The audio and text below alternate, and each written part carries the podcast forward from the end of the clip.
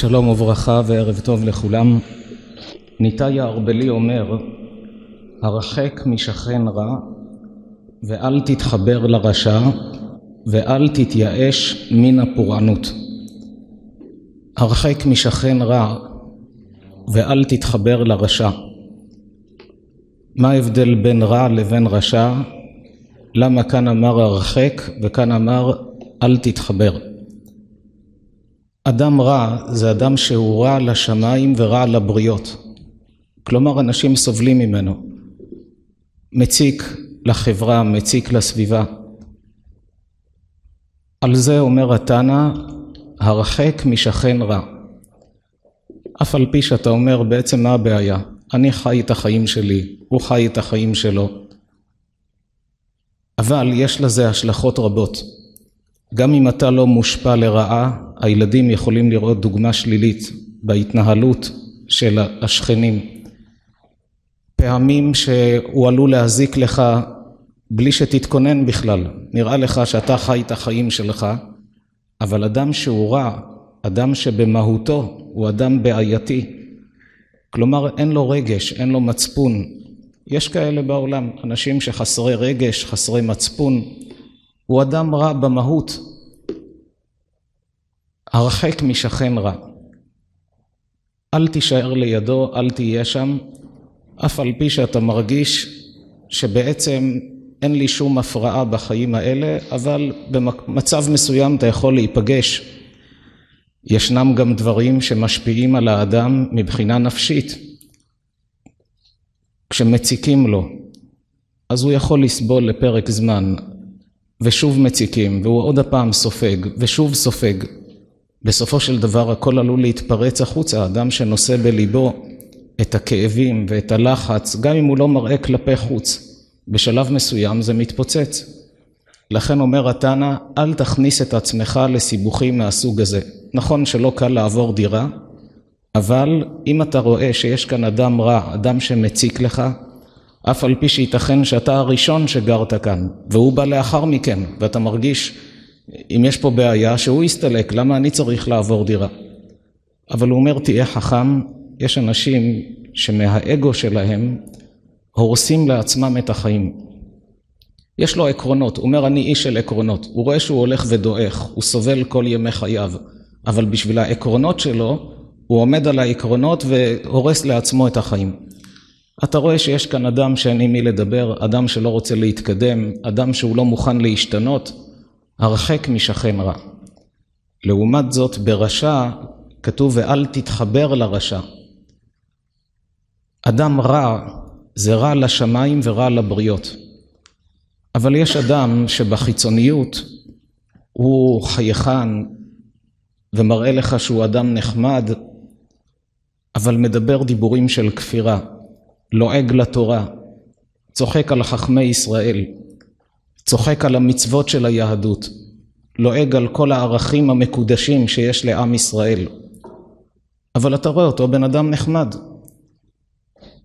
הוא לא מציק לאחרים מבחינה פיזית, הוא לא מנסה לגנוב, לא מנסה להזיק בתחומים שונים, אבל כלפי שמיים זה נקרא אדם שהוא רשע. לכן חילקו חכמים במשנה באבות בין אדם רע לבין אדם רשע. ואמרו הרחק משכן רע. לא צריכים להגיד לך אל תתחבר לאדם רע. כל אדם שרואה שהאדם הזה רע, מי יתחבר אליו? אדם שהוא רע לשמיים ורע לבריות, לא צריך להגיד לך אל תתחבר, אתה לבד לא תתחבר. לכן רק אמרו הרחק משכן רע, כי זה מצב שלפעמים אתה נתקל במהלך החיים בלי שתתכנן. לא ציפית שפתאום יהיה לך שכן כזה. קנית דירה, פתאום אתה מגלה שיש שם שכן בעייתי. אגב, כשקונים דירה, תמיד חשוב גם לברר בין השאר, לא רק איך הכיור נראה ואיך המטבח. צריך לבדוק מי הם השכנים, עד כמה האווירה טובה בכניסה ולא כולם מדברים על כולם ורבים אנשים, גם זה דבר שצריך לבדוק. בפרט בימים ההם, היום עוד אנשים, כל אחד מסוגר בתוך ביתו, פחות תקשורת עם שכנים. גם בזה, גם היום שכנים יכולים להציק ולהזיק. בזמנם המצב היה הרבה יותר. אבל אמרו חכמים, אל תתחבר לרשע. כלומר, אדם שאתה יודע שהוא יוריד אותך ברוחניות שלך, אל תתחבר. באבות דרבי נתן יש פרקי אבות ויש אבות דרבי נתן, שם הדברים מורחבים יותר. שם הוא מביא את הממרה אוי לרשע ואוי לשכנו. אדם שהוא בעייתי, אם משמיים כונסים אותו באיזה דבר, גם השכנים יכולים להינזק מבחינה סגולית, מבחינה רוחנית, אוי לרשע ואוי לשכנו. דוגמה שחז"ל מביאים, יש כידוע בתורה, היום לא מצוי הדבר הזה שנקרא צרעת, אבל יש פרשת מצורע בתורה, בזמנם היה סוג של מחלת עור שנקראת בשם צרעת, שהייתה באה על אדם שמוציא שם רע. מדבר לשון הרע, מרחל על אחרים, היה נענש בצרעת. החפץ חיים כותב, היום רואים שאנשים מדברים לשון הרע ולא נענשים בצרעת. אז מה זה אומר שהמצב שלנו יותר טוב? הוא אומר הפוך. אז שההנהגה הייתה יותר גלויה, היום ההנהגה היא יותר הסתר פנים. יש סיבות למה ככל שמשיח מתקרב, ההנהגה הופכת להיות יותר הסתר פנים. גם זה לעומת זה עשה אלוקים. בזמנם היה כוחות של טומאה שהיו משנים את הטבע על ידי כוחות טומאה, כמו שמסופר בתנ"ך על חרטומי מצרים שלקחו את המטה והפכו אותו לנחש ועוד מופתים שעשו. היו בקיאים בחוכמות האלה של איך לשלוט בטבע על ידי אנרגיות מסוימות, על ידי שיטות מסוימות. בקדושה היה אפשר לעשות ניסים ובטומאה גם היה אפשר לשלוט בטבע ולחולל מופתים. זה לעומת זה עשה אלוקים. כשצד אחד יורד, גם השני יורד. לכן רואים בדורות האלה, זה ירד וזה ירד. אין את מה שהיה בזמנם, לא בטומאה ולא בקדושה. יש סיבות. אבל לעצם העניין, כשהאדם הזה בזמנם, כשהיה מדבר לשון הרע, היה מקבל צרעת, היו רואים את זה בחוש, מחוץ למחנה מושבו, הוא הפריד בין אנשים על ידי שריחל ודיבר, גרם למחלוקות, לסכסוכים, אז הקדוש ברוך הוא אומר לו שיהיה לו צרעת, ושולח אותו גם מחוץ למחנה. היה סוג של טומאה, אסור לו להיות עם עם ישראל, עד שהיה עושה באמת תשובה, מתקן את עצמו, היה נרפא והיה חוזר.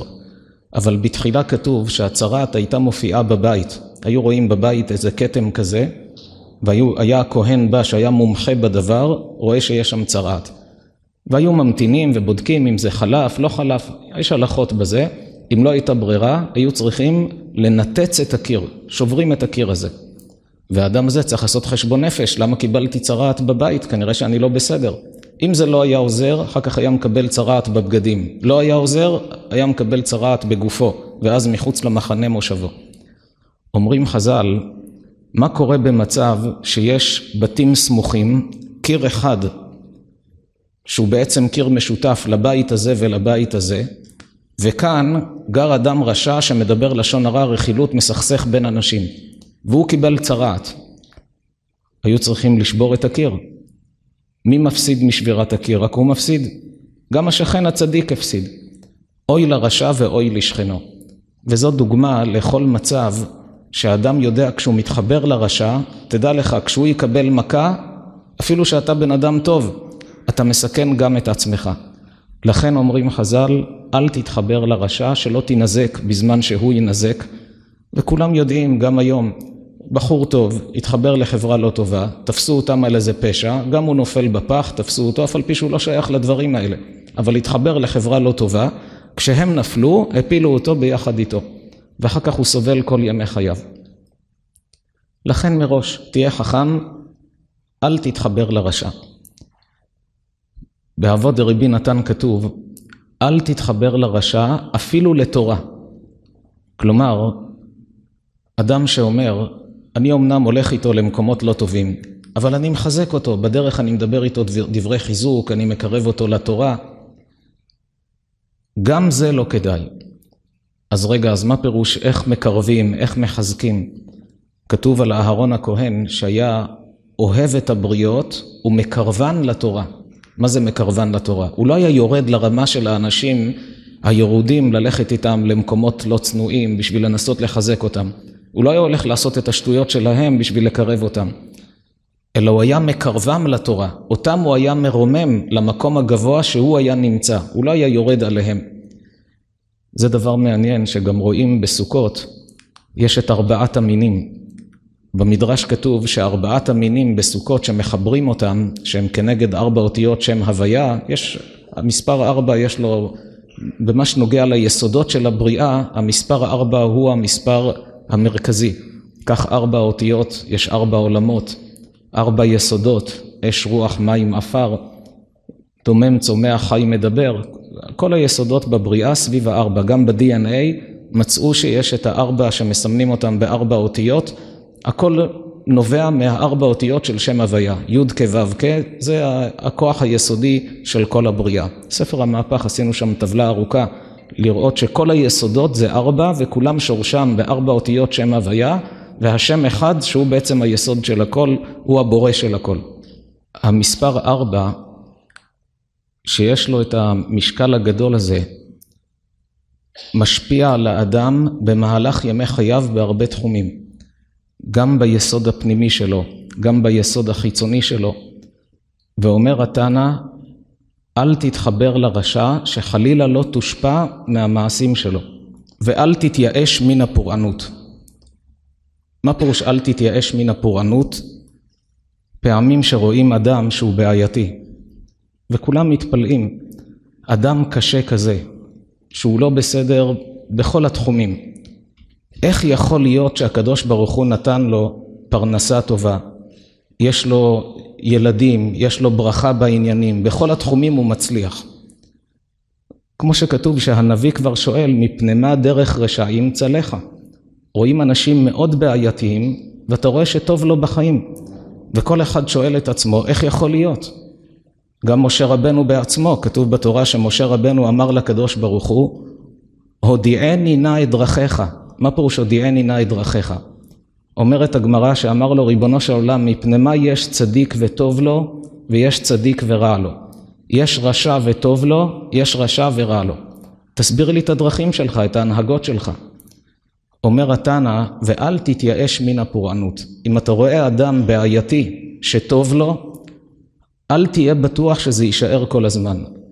ייתכן שהקדוש ברוך הוא נותן לו עכשיו את השכר של המצוות שלו, אבל השכר של המצוות בסוף ייגמר, ואז מה יהיה איתו? פתאום אתה רואה אותו ורואים בעולם אנשים שבמשך שנים הכל היה נחמד, הכל היה טוב, והם הרגישו שהם יכולים לצחוק על העולם, לגזול ולהציק ולגרום נזקים ולהיות רעים בכל התחומים, בין אדם למקום, בין אדם לחברו, והוא מרגיש אם עד עכשיו הכל היה בסדר, בטוח כל הזמן זה יימשך. פתאום הוא חוטף מכה שממוטטת אותו לכל החיים. לכן אומר התנא, אל תתייאש מן הפורענות. אתה רואה אדם שלא מגיע לו, כך על פי הנראה לעין על כל פנים, אנחנו בני אדם לא יכולים לשפוט, לפעמים רואים אדם שבעינינו הוא רשע, וזה לא כך, אצל הקדוש ברוך הוא אחרת, אנחנו לא יכולים לדעת מי כך ומי כך, לפעמים זה הפוך, אתה רואה אדם צדיק בחיצוניות, בורא עולם יודע שזה לא כך, הוא מכיר אותו בפנימיות. אבל גם באופן שאתה באמת צודק, שמדובר כאן באדם שהוא באמת בעייתי, ואתה רואה שטוב לו, אל תתייאש מן הפורענות, אל תהיה בטוח שהפורענות לא תגיע באיזה שלב, כי יש מצב שהוא מקבל את שכר מצוותיו. יש גם הנהגה אחרת של הקדוש ברוך הוא, שפעמים האדם הזה בא לעולם כי מראש גזרו עליו להיות עשיר, בלי קשר למעשים שלו. יש דברים שקובעים לאדם מראש, יש דברים שאדם משנה במהלך החיים, על פי המעשים, על פי ההנהגה. ייתכן שמראש גזרו עליו להיות עשיר. וגם האדם הזה, הקדוש ברוך הוא הולך איתו בהנהגה של ערך אפיים, ערך אפיים זה סבלנות. אולי האדם הזה יתקן את עצמו. הקדוש ברוך הוא אומר לו, אחפוץ במות הרשע, כי אם בשובו מדרכו וחיה. איזה אבא אוהב להכות את הילדים שלו? רוצה שהילד ילך בדרך טובה ויקבל רק טוב. אבל עד גבול מסוים. גם כשהוא מעריך אפו, עד גבול מסוים, ואז חס ושלום אותו אדם עלול להינזק. לכן הוא אומר, אל תתייאש מן הפורענות, גם אם אתה רואה אדם שכעת הכל בסדר, אתה לא יכול לדעת מה יהיה בעתיד. למשפט הזה, אל תתייאש מן הפורענות, ישנה משמעות נוספת. אם חס ושלום הגיע אדם למצב שהוא נקלע לפורענות, אל תיכנס לייאוש. כלומר, אל תתייאש ותאמר לעצמך שאם קרה כעת איזה אסון, אז כנראה שזהו, אני נגמרתי לכל החיים. אדם שחס ושלום מגיע לייאוש, הוא עלול באמת לאבד תקווה. הוא עלול באמת לדעוך לחלוטין. אומר לו התנא גם בזמנים הקשים, אל תגיע לייאוש בגלל שיש עכשיו פורענות. אבל אתה אומר, תשמע, אני חוטף מכה מכאן, מכה משם, תראה דברים לא צפויים, מכל המקומות חובטים בי. אבל תדע שהקדוש ברוך הוא ייתן לך את הטוב בסופו של דבר. אפילו אבל, כשהאבל חוזר מבית הקברות, נוהגים בעם ישראל לתת לו לאכול מאכל עגול, או עדשים, או ביצים. מה העניין הזה שכשהאבל חוזר מבית הקברות לאחר הלוויה, נותנים לו לאכול דווקא דברים כאלה? כי האבל, כשנפטר לו קרוב משפחה, הוא חי בתחושה מאוד קשה, בפרט אם נפטר אדם שהיה מאוד קשור אליו, מאוד אהוב. הוא מרגיש כאילו השמיים נפלו לו על הראש, שאין מחר, אין סיכוי, הוא מרגיש אין תקווה, כאילו שנגמרו לו החיים. כשאדם הזה ראה איך שהכניסו את קרוב משפחתו אל תוך הקבר וחוזר לביתו, אי אפשר לדבר איתו. אף על פי שמי שיודע את האמת יודע שגם כשקברנו אדם, לא קברנו את האדם שנפטר, לא קברנו את האבא, את הסבא, קברנו את הבגדים שלו. הגוף זה סוג של לבוש, האדם האמיתי זו הנשמה שהיא חיה תמיד. קרובי המשפחה שלנו לא מתו אף פעם, אנחנו גם לא נמות אף פעם. האני האמיתי שזו הנשמה, היא לא מתה אף פעם, האני עם התחושות והרגשות והמחשבות, זה, זה בעצם האני. הגוף זה בסך הכל לבוש, סוג של בגד שאפשר לפשוט אותו, עכשיו הוא זז כי יש בתוכו נשמה, הנשמה יוצאת, הוא מפסיק לזוז, מפסיק לתפקד. למת יש עיניים, פותחים לו את העיניים, למה הוא לא רואה? הוא לא רואה כי אין לו את הנשמה שהייתה בפנים. גם כשהנשמה הייתה בפנים, לא העיניים ראו. לא העיניים החומריות הם שראו, אלא מי שהיה בפנים. אבל אפילו אדם שיודע את זה, כשחוזר מבית העלמין, התחושה היא מאוד קשה. ופעמים שהוא מגיע לייאוש מוחלט, הוא מרגיש שאין תקווה ואין עתיד. תנסה לדבר איתו, אין לך עם מי לדבר, הוא, הוא לא מסוגל לשמוע עכשיו, הוא כאוב. לכן מה עושים? מדברים איתו ברמזים. כשמגישים ביצים קשות, ביצים עגולות, או עדשים, מאכלים שהם עגולים, הוא יושב ואומר לעצמו, מה זה האוכל הזה שמביאים לי? למה דווקא את זה? ואז הוא נזכר שפעם הוא שמע שמביאים לאבלים מאכל עגול כדי לרמוז להם שגלגל הוא שחוזר בעולם. כלומר, רומזים לאדם, נכון שעכשיו נפטר מישהו והכאב הוא עצום, אבל תדע שהעולם הוא כמו גלגל. זה דרך העולם, שאנשים נולדים, אנשים נפטרים, אז עכשיו יש רגע של עצבות, יבואו ימים של שמחה, יש לך עתיד, עכשיו קשה, הגלגל יתגלגל. מה הרעיון של גלגל? בגלגל, מה שעכשיו למעלה, כשהוא מתגלגל, הוא נהיה למטה. עכשיו הוא גלוי לעין, אחר כך הוא נהיה נסתר, הוא יורד למטה, הוא צמוד לאדמה. כך גלגל הוא שחוזר לעולם. הזמן עכשיו קשה, אבל תדע שהגלגל יתקדם, מה שעכשיו קשה יהיה נסתר, והאור והברכה יהיו גלויים, השמחה עוד תגיע. וזו מציאות, כל אדם יודע, רואה בעולם אנשים שהיו בתחושה שאין תקווה ומישהו נפטר, שבורים ואבלים, ואחר כך שוב חזרו לעצמם והתאוששו ושמחו והגיעו לשמחות. זה בעצם הרמז שיש בדבר העגול שנותנים לאבלים. כך אומר כאן התנא, גם אם מגיע חס ושלום פורענות, אדם שרואה שהעסקים שלו קרסו, היה לפני חתונה והכל התבטל, וזה שבר. רצו לקנות דירה, שלוש שנים מחפשים דירה, עד שמצאו דירה שמאוד רוצים אותה. וחודשים של ברורים, החליטו שעכשיו הם הולכים לקנות אותה, ומתברר שיום לפני מישהו אחר קנה אותה. האדם מרגיש שבר באותה שעה. אבל תמיד צריך לומר לעצמו, גלגל הוא שחוזר בעולם, כל דאביד רחמנא לטב אביד, גם אם עכשיו קשה, בסוף יצא מזה טוב, וכך עולה לגדולה ויוצא מצרה לרווחה. נעבור למשנה הבאה. יהודה בן טבעי ושמעון בן שטח קיבלו מהם. הזכרנו כבר שהזוגות שמוזכרים במשניות, הראשון היה נשיא ישראל והשני היה אב בית הדין. כאן בעצם אנחנו מתקדמים בהיסטוריה של עם ישראל, סוף ימי בית המקדש השני, הם חיו בתקופה מאוד קשה. בזמנם מייסד הנצרות התחיל את הפעילות שלו, הרומאים שלטו בארץ לקראת חורבן בית המקדש השני, התקופה הייתה מאוד קשה. אחותו של שמעון בן שטח, קראו לה שלומית, היא הייתה המלכה. היא הייתה נשואה לינאי המלך. ינאי היה משושלת החשמונאים, אחרי הסיפור של אנטיוכוס בחנוכה, שהחשמונאים גירשו את, ה... את היוונים מארץ ישראל. החשמונאים לקחו לעצמם את השלטון, הם היו כהנים גדולים, משפחה של כהנים גדולים, אבל הם חיברו את הכהונה עם המלכות. כל מלך מאותה תקופה, הוא היה הכהן הגדול והוא גם היה המלך. כך גם ינאי, ינאי עצמו היה כהן גדול והוא עצמו גם היה המלך. אבל לא כולם היו מתוקנים. ינאי עצמו הרג את חכמי ישראל עד כדי כך שאשתו לקחה את אחיה שמעון בן שטח והחביאה אותו כדי שבעלה לא יהרוג אותו. היה לו איזו סיבה שכעס על חכמי ישראל והוציא אותם להורג. אחר כך התחרט, ואחרי שהתחרט היא הוציאה אותו מהמחבוא והוא שוב הפיץ את התורה בעם ישראל, לימד וחינך. אבל התקופה שהם חיו הייתה תקופה קשה. יהודה בן טבעי ושמעון בן שטח קיבלו מהם. יהודה בן טבעי אומר, אל תעש עצמך כעורכי הדיינים. יש גורסים כעורכי הדינים, כוונה כמו עורך דין. וכשיהיו בעלי הדינים עומדים לפניך, יהיו בעיניך כרשעים. וכשנפטרים מלפניך, יהיו בעיניך כזכאים כשקיבלו עליהם את הדין. הוא פונה לשופט ואומר לו, כשעומדים שני בעלי דין לפניך, וכל אחד מספר, הרי כל צד מספר את מה שיש לו לומר, ואתה השופט, אתה צריך לשפוט. הוא מדבר על שופט בבית משפט, אבל לפעמים גם האבא בבית הוא שופט בין ילדים.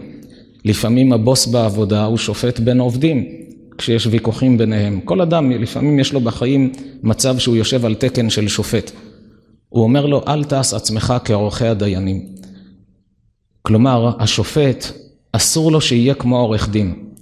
כי פעמים כשהשופט מתחקר את בעלי הדין שעומדים, הרי בעלי הדין לא למדו משפטים, הם לא יודעים הלכות, לא יודעים תורה. אז כל אחד מספר מה שקרה והוא בטוח שהוא צודק. אם השופט לא זהיר, ובדברים שהוא שואל מבינים מתוך דבריו שאם אני אטען כך, כנראה שאני אצא צודק. אתה מכניס אותו לניסיון שהוא ישקר. כי הוא פתאום קלט מהדברים שאתה, אתה שואל אותו שאלות, היה כך או כך, פתאום הוא מבין, אם אני אגיד את האמת, אז זה הולך לכיוון הזה, אם אני אגיד את השקר, זה ילך לכיוון לטובתי. אתה גורם לו לשקר. לכן הוא אומר, אתה השופט, אל תהיה כמו עורך דין. עורך דין, מה התפקיד שלו? עורך דין יושב עם מי שסוחר אותו, והוא נותן לו ייעוץ משפטי. הוא אומר לו, אם תטען כך, יהיה כך, אתה צריך להדגיש את הנקודה הזו, אתה צריך להעלים את הנקודה ההיא. אם כי חשוב לדעת, אדם שעובד בתפקיד של עורך דין, צריך לדעת שאסור לו לגרום חלילה לעוות את הדין.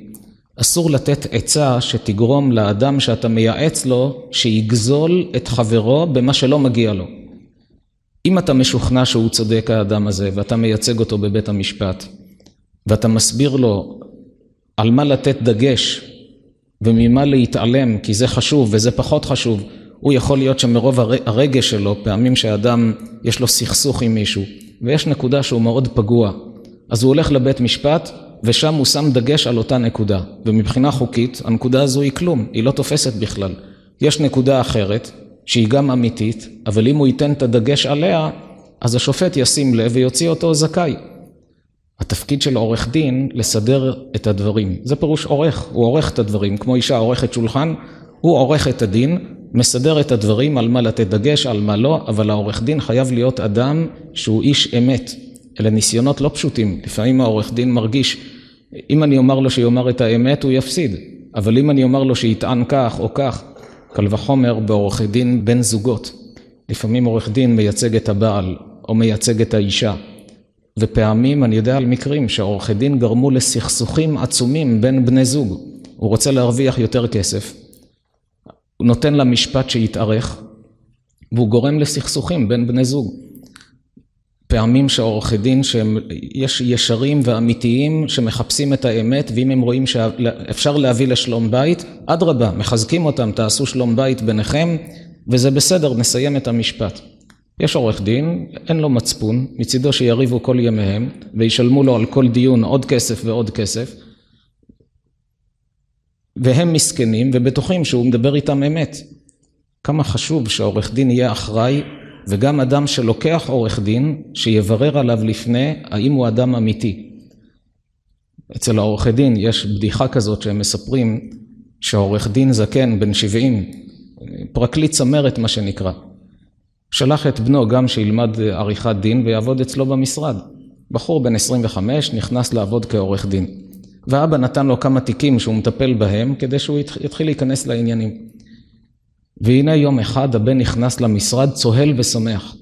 אמר לאביו, אבא, הסכסוך שבין פלוני לפלוני, הבאתי אותם לידי סיום, סגרנו את המשפט ועכשיו הכל בסדר.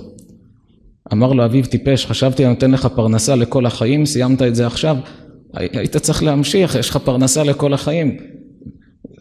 הם אומרים את זה בדרך של בדיחה, אבל מזה צריך להיזהר, גם העורך דין עצמו להיות איש אמת, לא חלילה לנצל אנשים, לגרום להם לסכסוכים כדי שהוא ירוויח יותר כסף. זה מה שנוגע לעולם העורכי דין.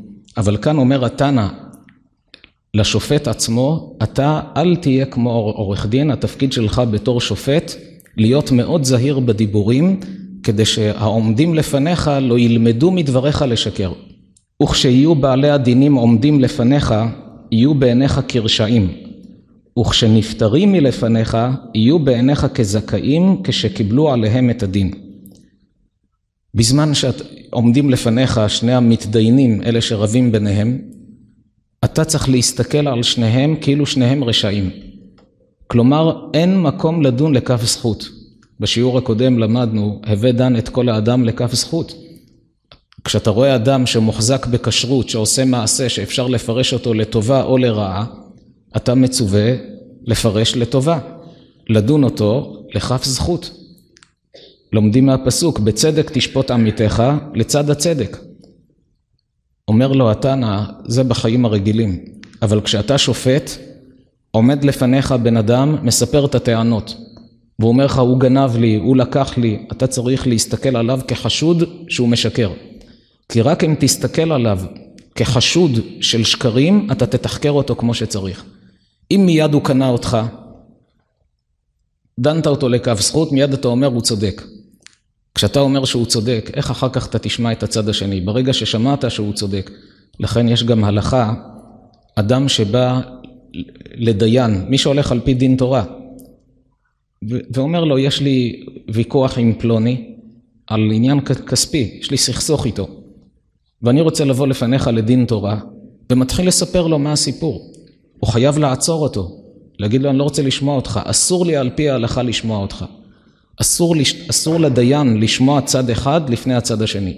רק כששניהם עומדים לפניו, אז הוא יגיד בפני חברו את מה שיש לו לספר, ואז השופט, הדיין, צריך לשאול את השני מה יש לך להגיב, ואז שואל אותו ומה אתה אומר, אבל אם הוא שמע אותו לבד בבית, את הסיפור של האחד, כבר ליבו נוטה לשם. אחר כך כשהוא בא לאולם בית המשפט, הוא כבר נעול על כיוון אחד. על פי ההלכה אסור לדיין לשמוע צד אחד לפני ששניהם נמצאים לפניו וכל אחד אומר בפני השני והוא שומע. וכששומע יהיו בעיניך כרשעים, אסור לך לדון לכף זכות. אתה חייב לתחקר, לבדוק, לחשוד בו שהוא משקר. אחר כך השני מספר, תחשוד בו שהוא משקר. שיהיו בעיניך כרשעים. זה גם חשוב שפעמים שהשופט יושב בבית המשפט ויש אחד שהפנים שלו משדרות תמימות, ישרות, יש כאלה שהחיצוניות שלהם לא בדיוק משקפת את הפנימיות. או שהוא מראה שהוא מאוד עצוב והוא מאוד כאוב, והכל משחקים, יש אנשים יודעים לשחק, כמו בהצגות, כמו בקולנוע. רואים את הבן אדם בוכה, הוא באמת בוכה. מי שרואה אותו בטוח שהוא בוכה, הוא לא בוכה. יש אנשים שיודעים להציג ולשחק משחקים, והשופט עלול להתפתות. לכן אומר לו התנא, יהיו בעיניך כרשעים. יש לפניך מתדיינים אתה צריך להסתכל על כל אחד, תאמר לעצמך, זה משקר. בוא נבדוק, תחקור אותו, וכך תוכל לגלות את האמת. וכשנפטרים מלפניך, לאחר שכבר סיימת את המשפט והם נפטרים מלפניך, כלומר יוצאים החוצה, יהיו בעיניך כזכאים כשקיבלו עליהם את הדין. כאן אתה כבר צריך באמת לומר לעצמך, גם אם אתה רואה אותו אחר כך ברחוב, לפעמים הדיין, מי שבא לפניו, זה אדם שהוא מכיר אותו מבית הכנסת, מכיר אותו מהשכונה, ואתה רואה שהוא יצא לא בסדר במשפט. אל תסתכל עליו אחר כך כאדם שלילי. עכשיו תחזור לעניין של לדון לכף זכות. אחרי שכבר פסקת את הדין, חקרת, דרשת, התורה מלמדת את האדם להיות מאוזן בכל תחומי החיים. גם השופט. פסקת את הדין לרעתו של זה, אבל סיימו את המשפט, קיבלו עליהם את הדין, בעיניך הוא הופך להיות אדם ישר, אדם זך, אתה רואה אותו ברחוב, תחייך אליו כמו אתמול. תעריך אותו, תייקר אותו, אבל אתה אומר, רגע, אני ראיתי במשפט שהוא נוכל, שהוא רמאי, שהוא גנב, עכשיו תדון אותו לכף זכות. שת, ש... יש פה דברים מאחורי הקלעים. סיפר הרב אריה לוין, הוא היה לפני קום המדינה, היו קוראים לו רבם של אסירי המחתרות, היה הולך לבקר את האסירים של האצ"ל והלח"י, והיה כמו הרב שלהם, היו כמה שהוצאו להורג על ידי הבריטים, הוא היה מחזק, תומך, מעודד. ובין התפקידים שלו, הוא היה מפקח בבית ספר יסודי בירושלים, קראו לזה תלמוד תורה עץ חיים, והוא היה אחד המפקחים שם. והנה יום אחד ניגש אליו אחד המורים ואמר לו שיש תלמיד בכיתה שלו, שבחודשים האחרונים הוא מגיע עם הרבה כסף לכיתה, וקונה לחברים שלו כל מה שהם רוצים, מבזבז עליהם, משהו קצת חשוד, כי אביו אמנם אדם חי בסדר, אבל לא עד כדי שהוא לא איזה עשיר, עוד לפני קום המדינה, המצב הכלכלי לא היה מי יודע מה. והוא אמר למפקח שהוא לא יודע, הוא שואל את הילד מאיפה, והוא אומר שיש לו את זה מהבית, והוא רוצה לדעת מה לעשות, איך להתנהג. הרב אריה לוין קרא לילד, יש עליו ספר שלם עם סיפורים על ההנהגה, על האצילות שלו. היה סבא חביב כזה, אז הוא קרא לילד, לקח אותו לשיחה, דיבר לליבו, שיספר לו את האמת, מאיפה, ואמר לו, תגיד לי את האמת, אתה לא תפסיד. ידע איך להיכנס לליבו של הילד, בחביבות.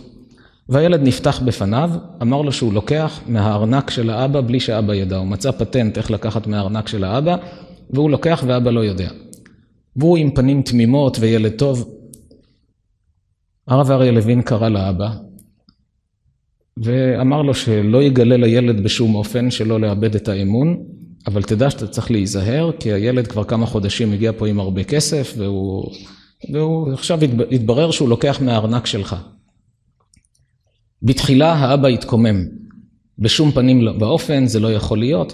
אחרי שהשתכנע שזה כך, האבא פרץ בבכי, ואמר לרב אריה לוין, אני הרגתי את חמותי. הוא לא הבין מה הקשר בין הגניבה של הילד לבין הרג את חמותו. ואז סיפר לאותו האבא, אמר לו שחמותו התאלמנה מבעלה, והיא באה לגור בביתם. בבית של הבת, וכיבדנו אותה והתייחסנו אליה יפה, והיא תמיד הייתה שמחה ופורחת ומאושרת, אישה מבוגרת, אבל טוב לה, גרה עם ביתה. והנה הוא אומר, בחודשים האחרונים אני מרגיש שמישהו לוקח לי כסף מהארנק. ואמרתי לעצמי, מי יכול להיות? הרי מי נמצא איתנו בבית? רק חמותי. וכנראה שהיא לוקחת. אז בתחילה הדחקתי את המחשבה, אחרי זה דיברתי על זה עם אשתי.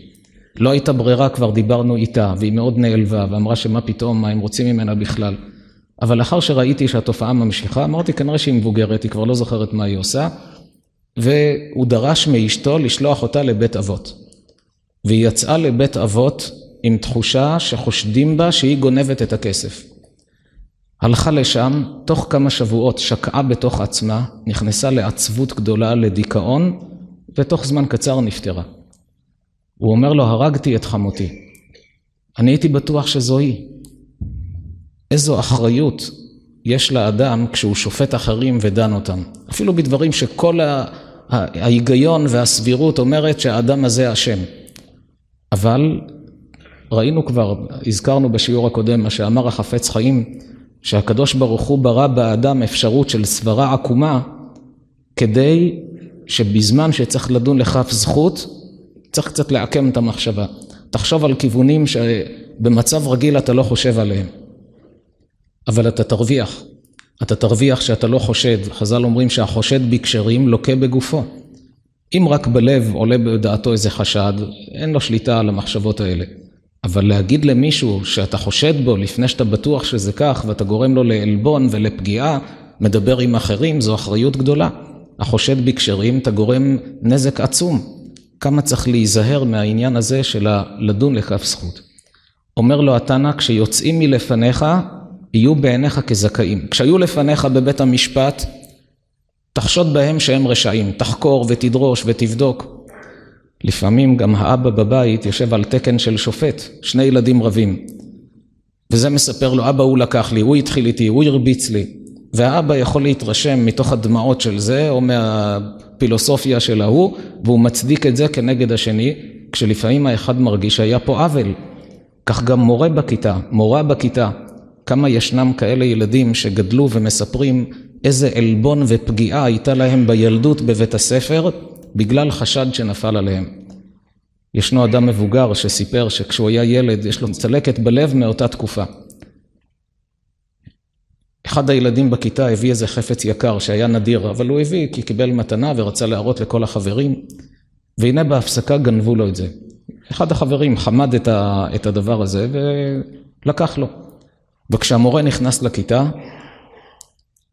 ונודע לו שנגנב, אמר לילדים שאף אחד לא יוצא מכאן, ומי שלא יודע שהוא לקח, אנחנו עכשיו נפתח את התיקים ונחפש ונמצא את, בתיק של מי זה נמצא, כי ברור שזה עדיין בכיתה, עוד לא הלכו לבית. והוא אומר, אני הייתי רגוע, אני יודע שלא עשיתי כלום. אבל הוא לא שם לב שהחבר שישב לידו, שהוא בעצם זה שגנב, ברגע שהבין שהולכים לבדוק את התיקים, הצליח להשחיל את זה לתיק שלו. ואחר כך מצאו אצלו את הדבר.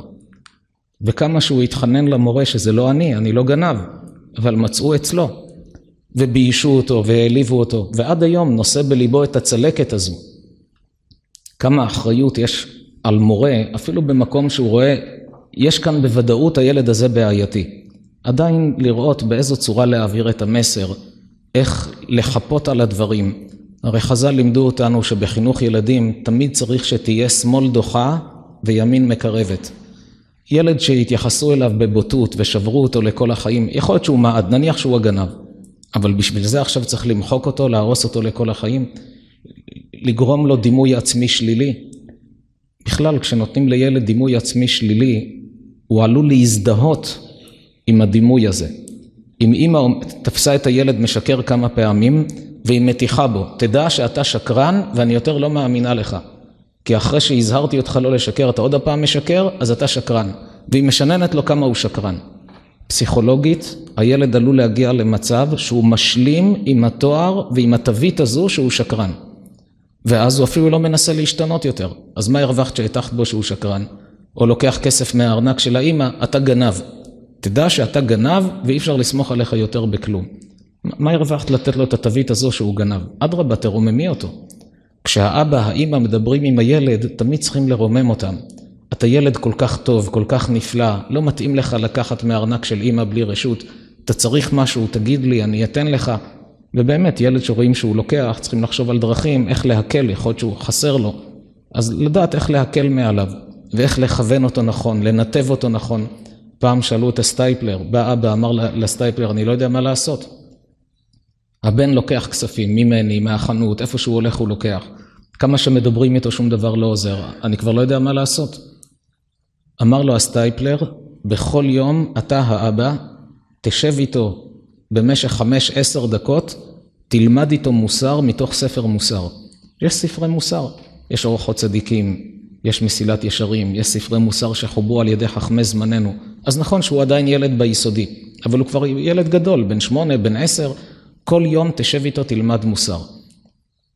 ובאמת אחר כך אבא סיפר שלאחר מספר חודשים הילד השתנה מקצה לקצה.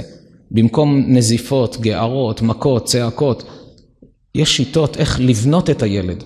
היום הטכנולוגיה שכל כך התפשטה בבתים ובכל העולם כולו, מצד אחד יש בה מעלה גדולה, חוסכת לנו המון זמן, אבל מצד שני, היא הפכה את בני האדם להיות חסרי סבלנות.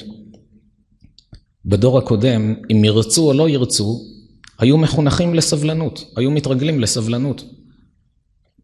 לפני 80 שנה, כשגבר רצה לבקש מאשתו כוס קפה,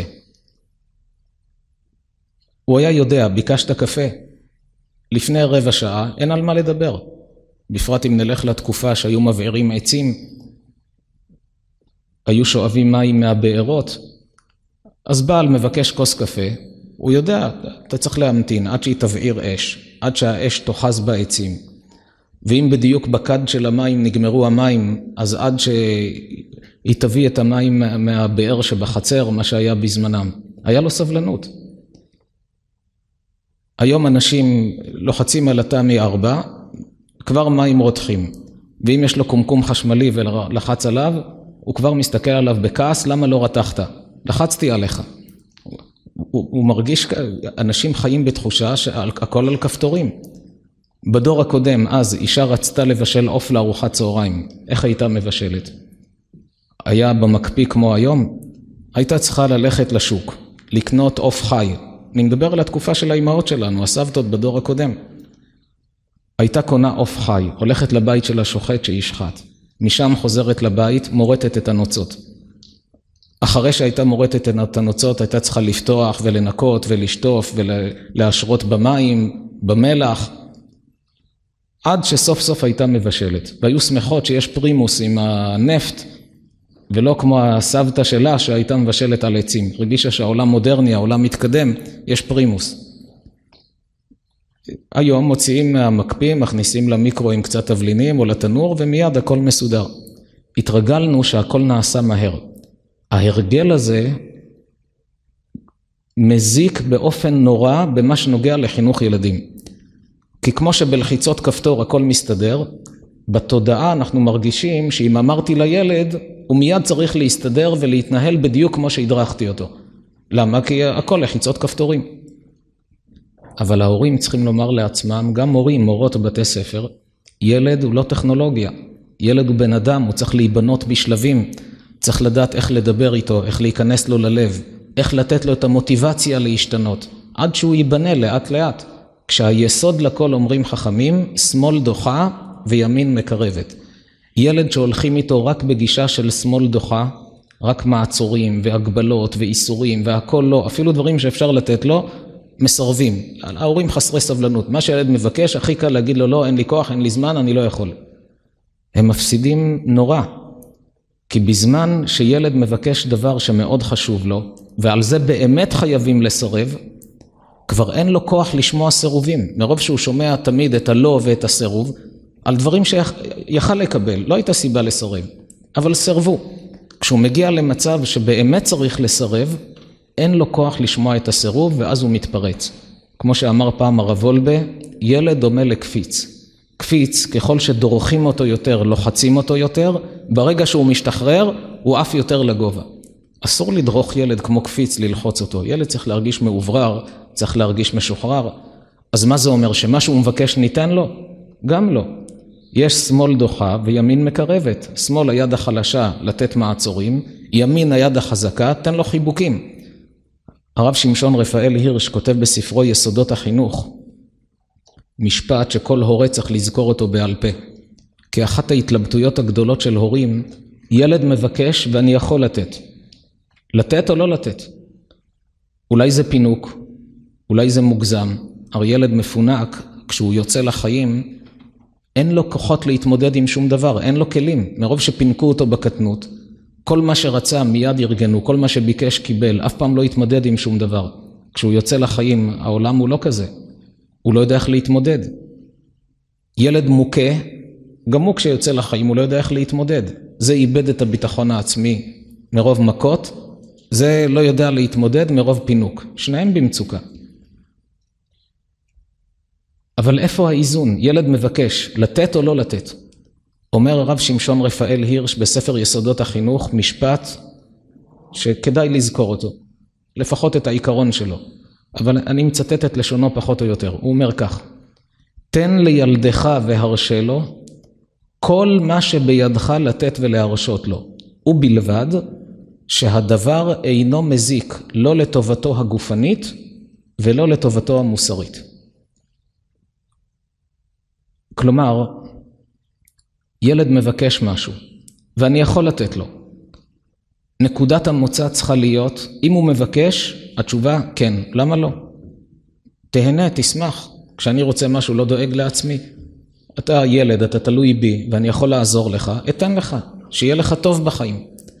אז כשילד מבקש, נקודת המוצא צריכה להיות, תן לילדך והרשה לו כל מה שבידך לתת ולהרשות לו. אבל לפני שאתה אומר לו את הכן, שב עם עצמך ותחשוב. אם אני מסכים לבקשה שלו, אתן לו את מה שהוא ביקש. הוא רוצה לטייל עם חברים באיזה מקום, אם אני אסכים, האם זה עלול להזיק לבריאות הפיזית שלו? אם, אם זה עלול להזיק, התשובה תהיה שלא, אני לא מסכים שתלך לשם. או אם זה עלול להזיק לבריאות הרוחנית שלו, למוסריות שלו, למידות הטובות שלו, ליראת שמיים שלו. אם זה עלול להזיק לרוחניות שלו, התשובה תהיה שלא. רק לפעמים כשהורים מסרבים לילד, הילד מסתכל עליהם ואומר, אבל אמא, ההורים של כולם מרשים להם. למה דווקא ההורים שלי לא מרשים? למה דווקא אתם לא? בדרך כלל הורים שומעים דבר כזה, מיד לוקחים צעד אחורה. זה מאוד מלחיץ, אם הילד אומר כל ההורים, אז מה, אנחנו הרעים? אבל הורים לא צריכים להיבהל מטענה כזו. יכולים בהחלט לומר לילד, לחברים שלך יש הורים, הם מנהלים את הבית כפי שהם מבינים, אצלנו אלה הכללים, יש לנו ערכים, אנחנו מתנהלים ברמה מסוימת. אבל איזה הורה יכול לומר את זה לילד? רק אם הילד מקבל את הימין מקרבת, אז אפשר להשתמש בשמאל דוחה. אם יש את האיזון של לתן לילדך והרשה לו כל מה שבידך לתת ולהרשות, ואתה עושה את זה, בזמן שאתה מסרב לילד, יש לו כלים לקבל את הדברים. ואם לא די בכך, זה בונה אותו לחיים הרבה יותר. כי הילד לומד שהעולם לא הפקר, יש גבולות, יש כללים. מצד שני, הוא גם מבין שאבא ואימא אוהבים אותי, והם ייתנו לי, הם יהפכו את העולם למעני, כי הם רוצים שיהיה לי טוב. ילד כזה גדל בריא בנפשו. כמה חשוב לגדל ילד שיש לו בריאות נפש. בריאות הנפש בילד זה בסיס לכל ההצלחות של החיים. איך מביאים ילד למצב שהוא יהיה בריא בנפשו? רק על ידי האיזון בין השמאל דוחה לבין הימין מקרבת. יש ילדים שהם שולטים בהורים שלהם. ההורים עצמם, אין להם שום סמכות הורית כלפי הילדים. והילד יודע שעם קצת טרור שאני מפעיל על ההורים, מה שאני רוצה אני משיג. הילד הזה, ההורים חושבים שהוא מאושר, כי הוא מקבל מה שהוא רוצה. הוא ילד אומלל, הוא לא מאושר. ילד מטבעו צריך להרגיש שיש את האבא ואימא החזקים והעוצמתיים, שיש לי על מי להישען. אבל אם הוא מרגיש שאפילו אבא ואימא הגדולים הם קטנים לידי ואני יותר חזק מהם, אז אם כך על מי יש לי להישען? הוא מאבד ביטחון, הוא קורס נפשית. אף על פי שכלפי חוץ נראה שהוא שולט בהורים. אבל כשהוא יודע שיש אבא ואימא חזקים, הם חזקים בנתינה והם חזקים בסירובים. ואם אימא אמרה לא, אז לא זה לא. זו גם נקודה שהרב הירש מדגיש אותה בספר מפתחות לחיים, יש לנו פרקים על חינוך ילדים, שם הבאתי את כל הלשונות שלו העיקריים במה שנוגע לחינוך. והוא עומד גם על הנקודה הזו, שאם ההורה סירב לילד, ילד ביקש משהו, והאבא או האמא סירבו, לפי הכלל שאמרנו, שאם זה עלול להזיק לבריאות של הילד, הפיזית או הנפשית, אז מסרבים. הוא מדגיש, לאחר סירוב צריך לעמוד מאחורי הסירוב. ולא בגלל שהילד כעת מחולל מהומות ולהורים אין סבלנות, אז עושים מה שהוא רוצה. הוא אומר שם הרב הירש, אל תיתן לו מתוך אהבת עצמך, מה שלא היית נותן לו מתוך אהבתך אליו. משפט מאוד יפה. הוא אומר, אל תיתן לו מתוך אהבת עצמך. מה זה מתוך אהבת עצמך? שאתה לא רוצה להטריד את המנוחה שלך. הוא מפריע לך, צועק, בוכה, אתה אומר, טוב שייקח. זה נקרא שאתה נותן לו מתוך אהבת עצמך. מה שלא היית נותן לו מתוך אהבתך אליו. לכן הוא אומר, אחרי שסירבנו צריך לעמוד, לפעמים זה לא קל. ניקח דוגמה באמת עד כמה לפעמים העניין הזה יכול להיות קשה וכדאי קצת להרחיב בגלל החשיבות של החינוך ילדים. נתאר לעצמנו אימא שלקחה את הילד בן הארבע לקניות בסופר. זה טוב מדי פעם לקחת את הילד לקניות, שיהיה בחוויה והוא עוזר לה ולוקח מהמדפים, זה משמח את הילד. והיא יודעת שהילד הזה אוהב מאוד עדשים. אלה הצבעוניים האלה עם השוקולד בפנים. ניסתה לקחת בלי שהוא ירגיש, הכניסה לשקית, לעגלה, הגיעה לקופה, משלמת, אבל שם הילד קלט. אמא, אני רוצה עדש. טוב, שילמה, פותחת, שלה כבר נתנה לו עדש. תוך שנייה לאס בלה, אני רוצה עוד אחד. נתנה לו עוד אחד ועוד אחד, עד שהיא מגיעה למסקנה שאי אפשר לגמור פה את כל השקית. קיבל חמש, שש, מספיק. ואז היא אומרת לו, לפי הכללים של הרב הירש, קיבלת, מכאן והלאה זה לא בריא. יותר מדי ממתקים, לא בריא. הרי אם עלול להזיק לבריאות, הרב הירש אומר, צריך לעצור. אז עצרה, הולכת לפי הכללים. אבל הילד מאוד רוצה, והוא פורץ בבכי. והאימא עומדת על שלה לפי הכללים, אמרתי לך קיבלת? לא, מכאן לא בריא. אבל יש ילד שהוא חכם, והוא רואה שהבכיות שלו לא עוזרות, אז הוא משתטח על הרצפה, ומנופף בידיים, ברגליים לכל הכיוונים. האימא חזקה. לפי הכללים, אמרתי לא, זה לא. אבל הילד עוד יותר חכם, גם חולץ את הגרביים ואת הנעליים, ומנופף לכל הכיוונים. ומה קורה אם האימא היא המורה של כיתה ג' ומנהלת בית הספר מתקרבת לקופה? מה היא אומרת לעצמה באותה שעה? איזה בושות. מה המנהלת תגיד, איזה ילד יש לי, איך הוא מתפרע בסופר לפני כולם? ואז מה היא אומרת לעצמה? נו באמת, בשביל עוד עדש כל המהומה הזאת? טוב, בוא קח. ומה האמת? לא העדש עומד כאן על כף המאזניים, אלא כל העתיד החינוכי של הילד נמצא כעת על כף המאזניים. אם הוא ילמד שבאלימות אני יכול להשיג מאימא מה שאני רוצה, אז בגיל ארבע זה עדש, בגיל שבע זה אופניים, בגיל חמש עשרה לאיפה זה יגיע. אבל אם האימא חזקה, היא יודעת הסירוב הזה הוא אמיתי, הילד הזה לא סובל ממצוקות, הוא מקבל חום, מקבל אהבה, קיבל ממתקים, אבל עכשיו התשובה היא לא. אז מקסימום המנהלת הגיעה, אז היא אומרת לה בחיוך, אנחנו כעת בתרגיל חינוכי, ובעזרת השם הכל יסתדר. לא, לא צריך להתרגש יותר מדי מהמה יגידו, לבנות את הפנימיות שלנו, לבנות את הילדים שלנו, לחנך אותם כמו שצריך. אז, ואז מה יקרה? בפעם הראשונה הילד יבכה עשר דקות. כשיקרה שוב דבר כזה, הוא גם יבכה עשר דקות. ושוב עשר דקות, אבל אחר כך זה ירד לשבע דקות. בפעם החמישית זה ירד לחמש דקות. עד שנגיע למצב שכשאימא אומרת לא, הילד לא מנסה להתווכח בכלל.